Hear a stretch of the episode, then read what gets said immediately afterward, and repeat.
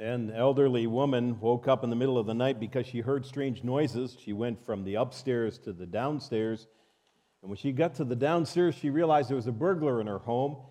So this godly widow showed, showed it out at the top of her lungs. She quoted this Bible verse. She said, Stop in the name of the Lord, repent for your forgiveness of your sins. Acts 2:38.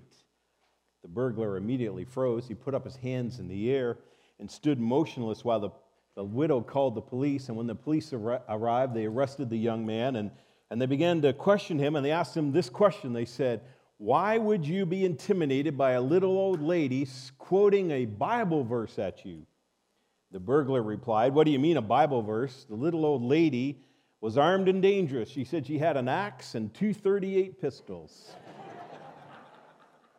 well, obviously, that young man had never read the Bible. And I would encourage you not to use that tactic if someone breaks into your home tonight. It worked fine for the little old lady. I'm not sure it would work fine for you. I want to welcome you to commandment number eight. It's only four words in length Exodus chapter 20, verse 15. You must not, say it with me, church, you must not steal. We often complicate commandment number eight, you must not steal. President Roosevelt made this um, observation about the eighth commandment. When he said the eighth commandment reads, Thou shalt not steal, it does not read, Thou shalt not steal from the rich man. It goes on to say, It does not read, Thou shalt not steal from the poor man. It reads simply and plainly, say it with me, church, Thou shalt not steal. God purposely expressed to Moses that stealing was unacceptable. On no certain terms was stealing acceptable and that the practice of stealing had deep spiritual consequences. A little bit more on that in just a few moments. I want us to look at this question this morning. Maybe you, have never thought of this, but what is stealing? What exactly is stealing? Well, that's a good question that deserves a, an answer. Here's a simplistic answer this morning Stealing is to take something that does not belong to you without what? Without permission. Stealing is taking something that does not belong to you without permission. Now, that may be in the form of an object, that may be in the form of some money, that may be um, in, in, the, in the sense of online, that may be stealing someone's innocence, as, is stealing as well. It's taking something that does not belong to you without permission. In other words, we assume ownership or we take ownership of something that was not ours to take without a mutually ex- uh, approved agreement, whether that's written or verbal or just implied. We take it without any agreement to make it ours. When I look at the Ten Commandments and commandment number eight, we must not steal, this question comes to my mind, maybe not to yours, but it does to mine. Is stealing a big enough problem to warrant inclusion in the Ten Commandments? Why would God list no stealing as the eighth commandment? I guess is what I'm trying to ask this morning. Surely there are bigger issues with humanity that could bump the stealing part out of the Ten Commandments and you could insert something else into the Ten Commandments. Like, why would God think that this is a major problem? It's not like the Israelites at this point in their history could steal something from their neighbor, run off and use it or hide it. They're in the middle of the desert, living in tents. And everybody knew everybody's business, kind of like Kenful. Everybody knew everybody's business, right? Was stealing really that big of an issue in the Israelite camp that God would say, commandment number eight is going to be this, Moses, you must not steal? Why did God feel that it was so important to list stealing in the 10 rules of living? That's a good question, I think. Well, the answer perhaps is not as easy I think, first of all, God knew this that God knew that stealing would erode the moral fabric of any society. I think He knew that. Stealing is perhaps a bigger problem than what we want to admit as a society and people. I believe God knew something that we did not know. Surprise, surprise. God knew something that we did not know.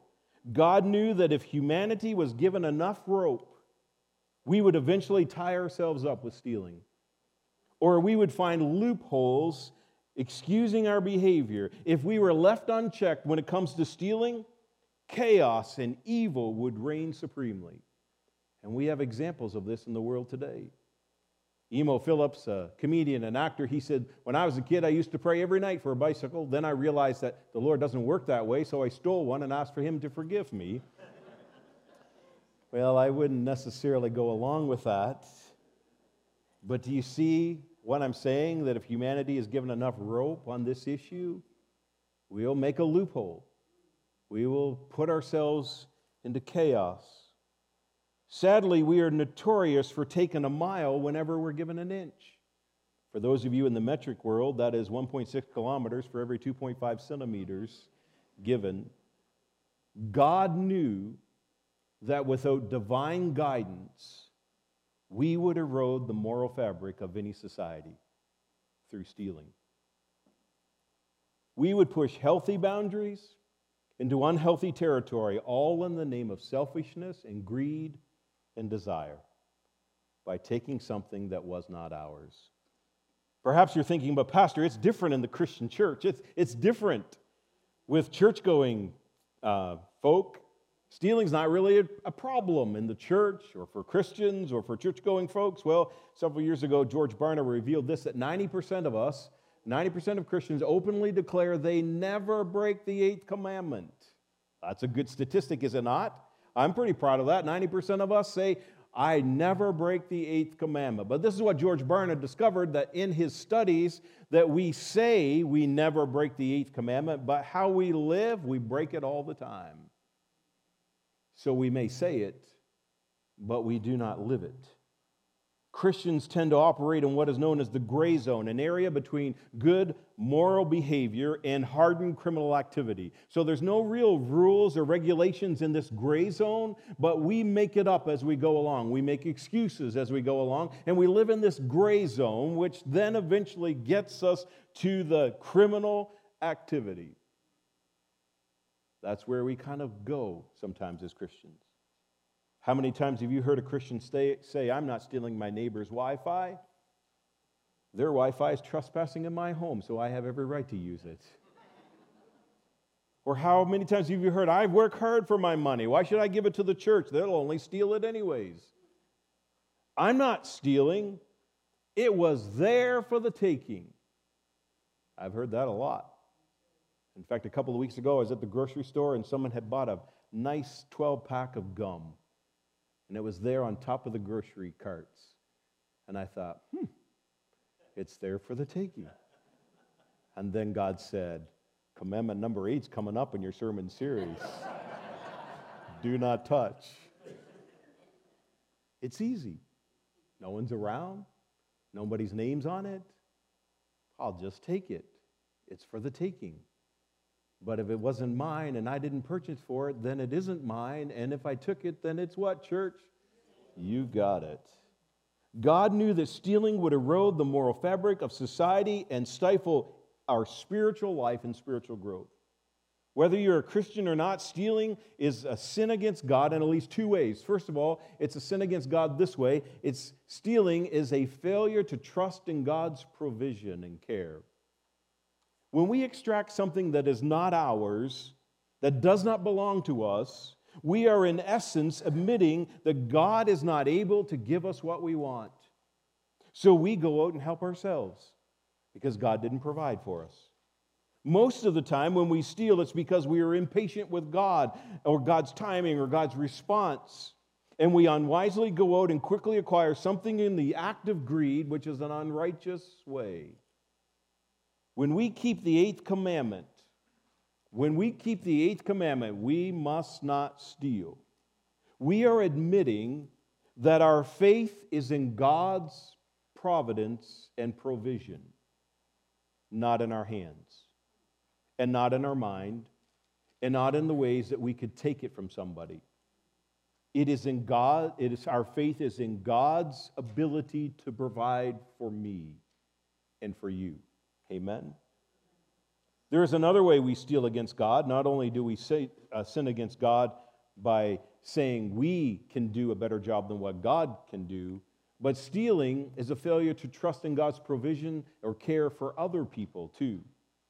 If we steal what God has provided to someone else, we are sinning against God against that person by robbing that person of God's blessing. If God has blessed someone with a brand new car and we come along and steal that car, we have just sinned against God and the other person and ourselves because we have just robbed that person of a blessing that God gave them because we needed it or we wanted it.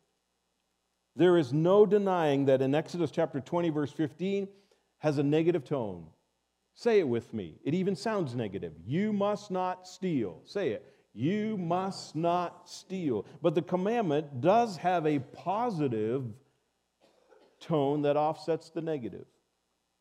When God becomes our provider, the provisions of God are a blessing from Him and should be used in our life for His glory and for His honor and for His purpose.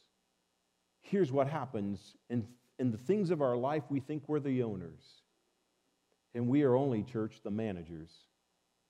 We are never the owners, we are only the managers. We see this in Exodus chapter uh, 14. God was telling Israel to stand back. I want you to observe that I am the God who provides for you. You do not need to steal it, you do not, do not need to manufacture it. I'm telling you, I will provide for you. And in Exodus chapter 14, that's exactly what happens. The Israelites' backs are against the Red Sea, and, and coming at them is Pharaoh's armies, and they're going, What should we do? And here's what we see God telling Moses, Exodus chapter 14, verse 13. But Moses told the people, Don't be afraid. Say this with me, church. Just stand still and watch. The Lord rescue you today. Just stand still. Mind your own business and watch what the Lord will do for you. He will do what? He'll rescue you.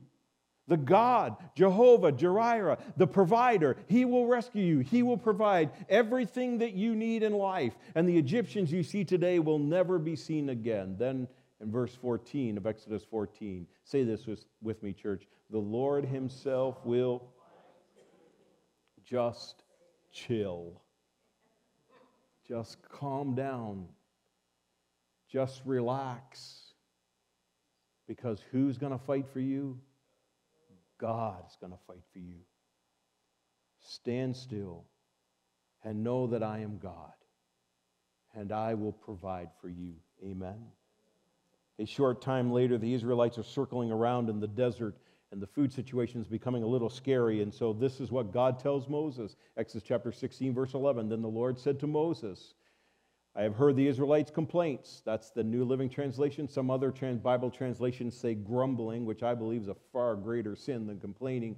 But, anyways, it's the same thing. I have heard the Israelites' complaints. Now tell them, in the evening you will have meat to eat, and in the morning you will have all the bread you what? You want.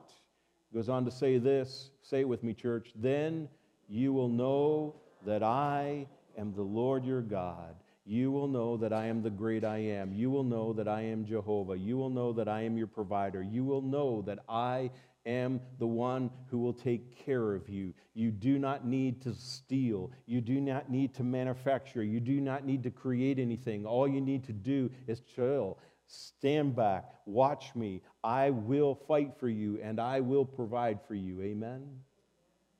But when we steal, we rob God of his ability to provide for us by taking on the ability of our own hands to provide for ourselves. When we arrive at Exodus 20, God is once again reminding the Israelites, You must not steal. You must trust me as your provider. Do not steal has such a profound echo because God is the giver of all things, and God gives all things to us to remind us that He is our provider. Amen? And when we steal, we steal God's glory. We steal God's provision. We steal God's ways of providing for us. And God doesn't get the glory in that. And so we're robbing ourselves, we're robbing God, and we're robbing other people. This leads us to an important, very important observation. The eighth commandment is not just about stealing. You thought it was. It's not just about stealing, it's also about stewardship. Our culture has a real struggle with God's fundamental ways. What was God's fundamental way, fundamental way in this? First of all, it's this being a manager means being responsible. That's a core principle with God. If God has blessed you with something, He has made you responsible for that. God has blessed us. How has He blessed us? He has blessed us with things in this life. He's blessed us with life itself. Amen? Are you thankful to be alive today? Are you thankful to be here this morning? God has blessed you the ability to be here this morning. We should be thankful about that. We should be thankful about life, about family, about church, about our faith, about our bank account. We should be thankful about everything that God gives to us. It's a blessing. We do not own it, we only manage it. Amen? The responsibility that we are given is given to us by God. God goes, I'm blessing you. Use this responsibly. There's a perfect example for us in Matthew chapter 25, excuse me, in verses 14 to 30. This master calls three people into his, into his office and he says, I'm going away for a while, but I'm going to bless you. I'm going to bless you with five talents. I'm going to bless you with two talents, and I'm going to bless you with one talent. And when I come back, you're going to tell me how you did with those talents. Use them in a responsible manner. And so the man with five talents goes out and in a responsible way, he invests, he works, he, he does what is a very responsible thing, and he has not only five talents that he was given, but he has five more talents. The man with two talents does the very same thing. He not only has two talents, the principal, but he gives two more, he gets two more talents. But the man who is given one talent, he does something that is very irresponsible. The master has blessed him, and he takes the talent, and he, in an irresponsible way, buries it. He doesn't use it. He's afraid to use it, and he buries it. And there it remains buried until the master shows up.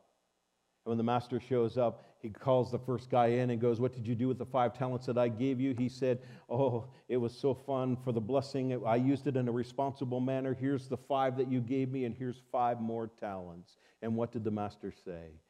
You acted in a very responsible way. Well done does the same thing to the man who has two talents. He puts down two talents and two more talents, and he goes, Man, the master goes, You've acted in a very responsible way. I'm blessings on you. Thank you for seeing the light in this. And then he calls in the guy who has one talent, and he goes, What did you do with the one talent that I gave to you? You see, it's not equal giving, it's not equal talents, but it is equal in how we use them. And he said, I knew you to be a very tough nut. And I didn't want to lose it. So I thought it was responsible to bury it and keep, keep safe, uh, to keep it safe until you arrived here. And here it is. Here's the one talent. And what did the master say? You irresponsible person. I blessed you with the talent and you used it in an irresponsible way. Being a manager of the blessings that God has given to us whether you look at it as your faith or your church or your family or your car or your bank account, what everything that you have in this life is a blessing from God. Amen. And you are the manager, not the owner of it. And being a manager means you are responsible for the blessing that God has given to you. Amen. So that at the end of our days, when we're standing before Jesus, we hear the words, Well done, good and faithful servant for you acted in a responsible manner, not an irresponsible manner. There's another part of God's fundamental code on stewardship. It's this, and this is the one that we really have trouble with. Respecting a manager is a responsibility too.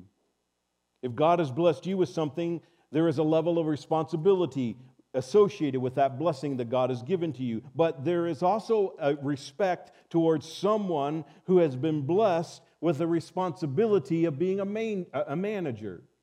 Let me explain it this way Your next door neighbor drives in today with a brand new car in their yard, and they go, You wouldn't believe the miracle. God gave me this blessing that's sitting in my yard.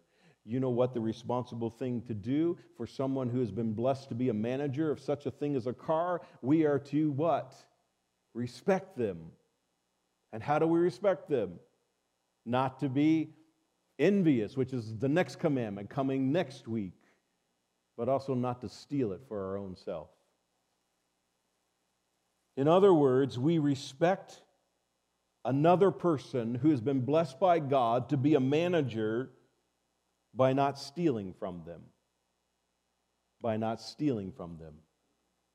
God knew that stealing would erode the moral fabric of any society, which would result in poor stewardship of God's blessings and provisions. If you don't believe me, consider what happens if stealing takes place in a community or society or nation. This is what happens.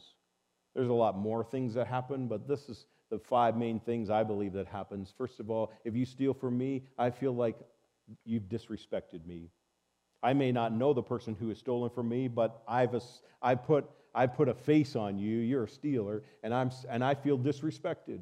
And then what happens? Well, then I feel suspicion is generated in my heart. Well, there must be other people out there who's going to steal from me. And then trust is broken. I don't trust anyone. And then what happens after that? Well, protectionism. I begin to bury things and hide things in secret locations. I need to protect what I have so that nobody else will steal from me because all of society is out to steal my stuff. See where this goes? And then what happens with generosity? I'm not going to give anything. Everybody's out to steal my stuff, anyways. I'm protecting what I have. This, my friends, is very unbiblical. And this, my friends, is not the way of Jesus, and this is not the way of the Ten Commandments, and this is not the way of commandment number eight. God said, You must not steal.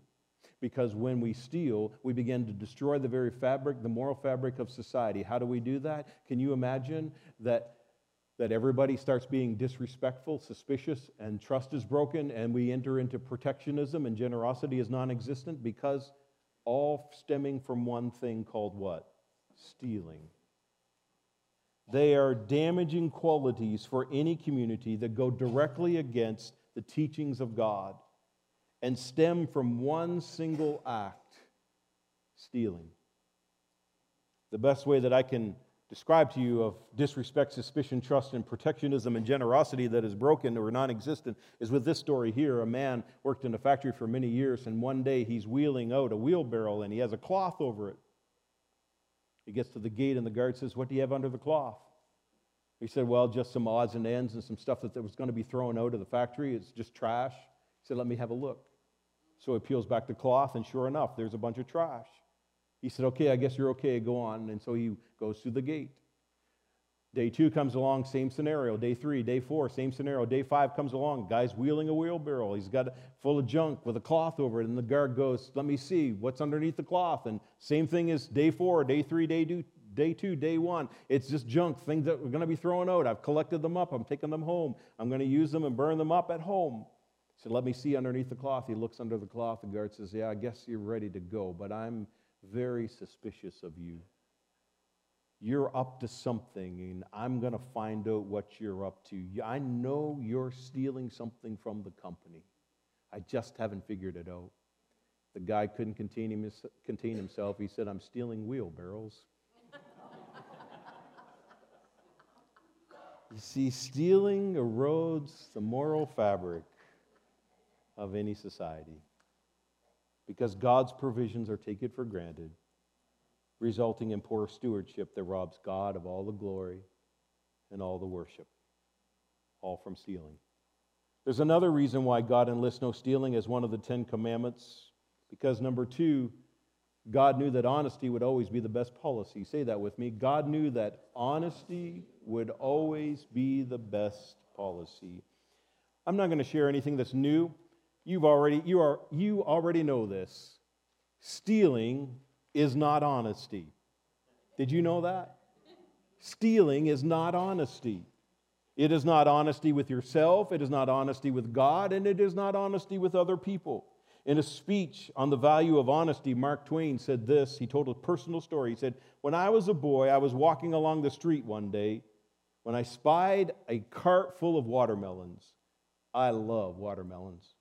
So I sneaked quietly and snitched one from the cart, and I ran down to a nearby alley, and I began to sink my teeth into the melon. Oh, this is going to be good. No sooner had I done so, however, when a strange feeling came over me. Without a moment's hesitation, I made my decision. I walked back to the cart and replaced the melon and took one that was ripe this time. oh dear. There is no mistaking, though, Mark Twain had eaten from the forbidden watermelon. It wasn't his. The second one wasn't his. But at least he was honest about his ways of stealing watermelons. Because honesty is what? Always the best policy. Statistic Brain has reported that 75% of employees have admitted to stealing from their employer at least once. What is that saying? That's saying there's a lack of honesty in the workplace. Amen? They also went on to say this that 33% of all business bankruptcies in the USA are a direct result of employee theft. The amount equals $50 billion annually. We can stop and somebody can answer that if you want. 33% of all business bankruptcies in the USA are a result of employee theft. The amount equals $50 billion annually. There's never been a greater time for honesty than right now. There has never been a greater time or a greater need in all of, all of history for us to be honest than right now. We lack honesty, and when we lack honesty, it begins, it happens by stealing, and it's happening at all levels of society, and it's jeopardizing and eroding away the foundational legs of our society because that's what stealing does. C.S. Lewis made this powerful observation. He said, Safety and happiness can only come from individuals, classes, and nations being, say it with me, church, honest and fair and kind to each other. He doesn't say anything about stealing. He's saying only safety and happiness can come to our society and to the culture and to the homes that we live in if we are being people that are honest and fair and kind to each other. Amen? Stealing is not being honest. Stealing is not being fair, and it is not being kind either. There is a great need for individuals to step up in today's world and be honest, fair, and kind. Amen? So that's my challenge for you today. Will you be an honest and kind and fair person? In closing, Jesus reminded us of the importance of not stealing and being honest and kind and fair when he shared this one of the teachers of the religious law was standing there listening to the debate. He realized what Jesus had answered well, or excuse me, he realized that Jesus had answered well, so he asked, Of all the commandments, which one is the most important? Of the Ten Commandments listed in Exodus chapter 20, and then after Exodus 20, all of the sub commandments that were to guide the Ten Commandments, made by man, not the Ten Commandments made by God, but all the other commandments made by man to guide the Ten Commandments, which one is the most important? That's a loaded question. Then this is what Jesus said. Jesus replied, The most important commandment is this Listen, O Israel, the Lord our God is the one and only Lord. Then, then he went on to say this. Say it with me, church, and you must Lord your God with all your heart, with all your soul, and with all your mind, with all your strength. Do you know what Jesus is referring to right here? The first four commandments of the Old, old, of the Old, of the Old Testament in Exodus chapter 20. The first four commandments in the Ten Commandments right there about honoring, worshiping, respecting, loving God. Then he goes on to say this. The second is equally important Say it with me, church. Love your neighbor as yourself. No other commandment is greater than these two. Love the Lord your God with all your heart, mind, soul, and spirit. That's commandment one, two, three, and four. Then we are to love our neighbor as ourselves. What is that? That's commandments five, six, seven, eight, nine, and 10. Jesus was declaring stealing hurts God, it hurts you, and it hurts what? Other people. And by stealing, you are not observing the Ten Commandments, and you are not loving your neighbor. Because if you love your neighbor, you don't steal from your neighbor. And if we had the time to dig down, we know that neighbor doesn't just mean your next door neighbor either. It, in essence, re- means everybody on planet Earth is your neighbor. There was a thief named Emmanuel Nedger, known as Jim the Penman. The year is 1887, so keep that in the back of your mind as I tell this story. 1887. The scene was a small grocery store in the town that he lived in, and Nedger was in buying turnip greens for supper that night, and he used a $20 bill. $20 bill, 1887. The clerk took the $20 bill. They had both been handing the wet turnip greens, moisture on their fingers, and she noticed that the $20 bill was starting to smudge. And Emmanuel Nedger had been an outstanding citizen of their town for many, many years. He could not be passing counterfeit dollars. This just must be a misunderstanding. So she puts the $20 in the till and she makes change and gives him his change, and off he goes with his turnip tops and the change from his counterfeit $20 bill. The police investigate a little bit later because the clerk has second guessed herself. And sure enough, on their investigation, they realized that Mr. Nedger had been handing out counterfeit $20 bills around town. 1887, that's a lot of money.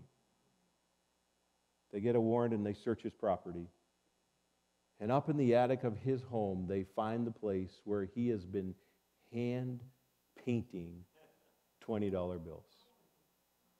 Hand painting $20 bills that look real he has been passing them around town for years.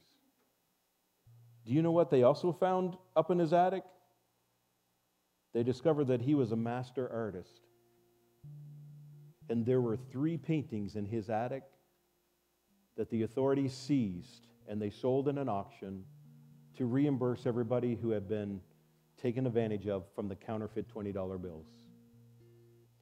1887, they sold for $16,000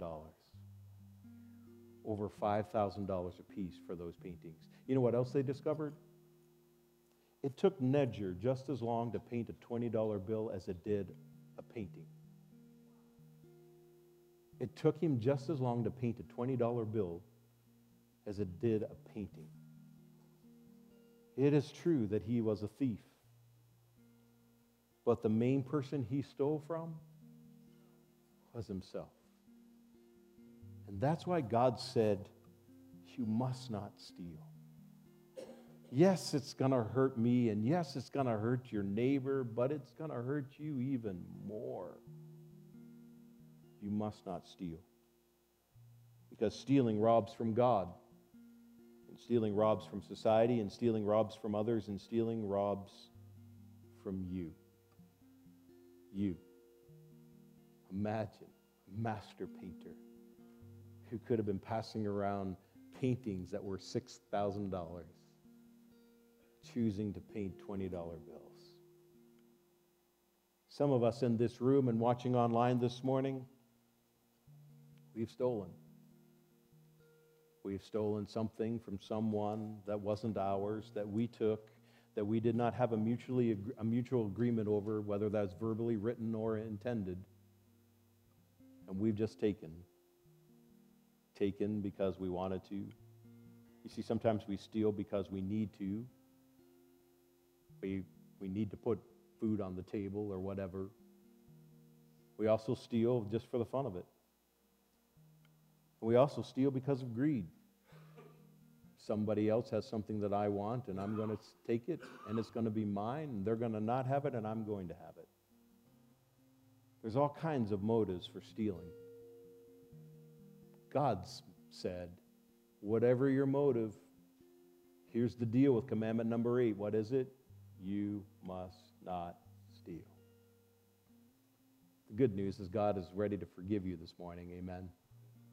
His grace reaches further and deeper. It reaches down into the depths of our heart and soul where we've buried things, where we have done things and forgotten about those things until this moment. God wants you to repent of those things. He wants you to ask for forgiveness of those things, and He will forgive you, and then He will then nudge you to go make the wrong right. Can you imagine if everybody who stole from someone tried to make the wrong right? This world would be a different place, wouldn't it? You imagine if we just didn't steal in the first place?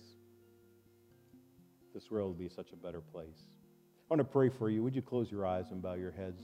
if you feel that God is tugging you by His Holy Spirit, He's touching you, He's poking you, that you need to for, ask for forgiveness on something on this issue, now's the moment. Take a moment and just ask for the Lord to forgive you.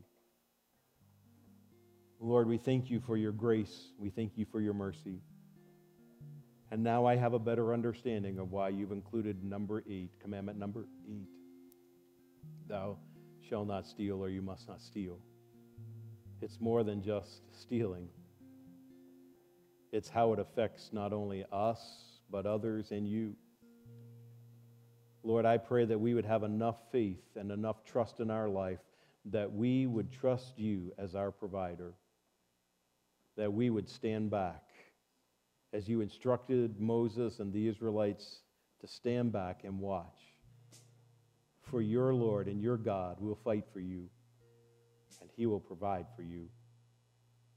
Lord, if we have taken something from someone that wasn't ours, whether that is a physical object or something online or stealing of innocence or whatever it is, Lord, I pray that you would forgive us for that act, that you would restore us, and that you would give us the courage to make any wrong right, that we would pay back Zacchaeus, the tax collector, went back and paid back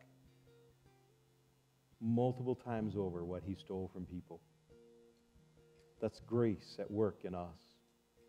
That's your forgiveness at work in us. And I pray that that would flow in and through us, that we would first and foremost uphold your commandment to not steal, but to also help others to see your grace and your love that there is no need to steal because you are the one who provides for us. And we commit our life and our cares to you, trusting you and the powerful, redeeming name of Jesus. We pray these things. Amen.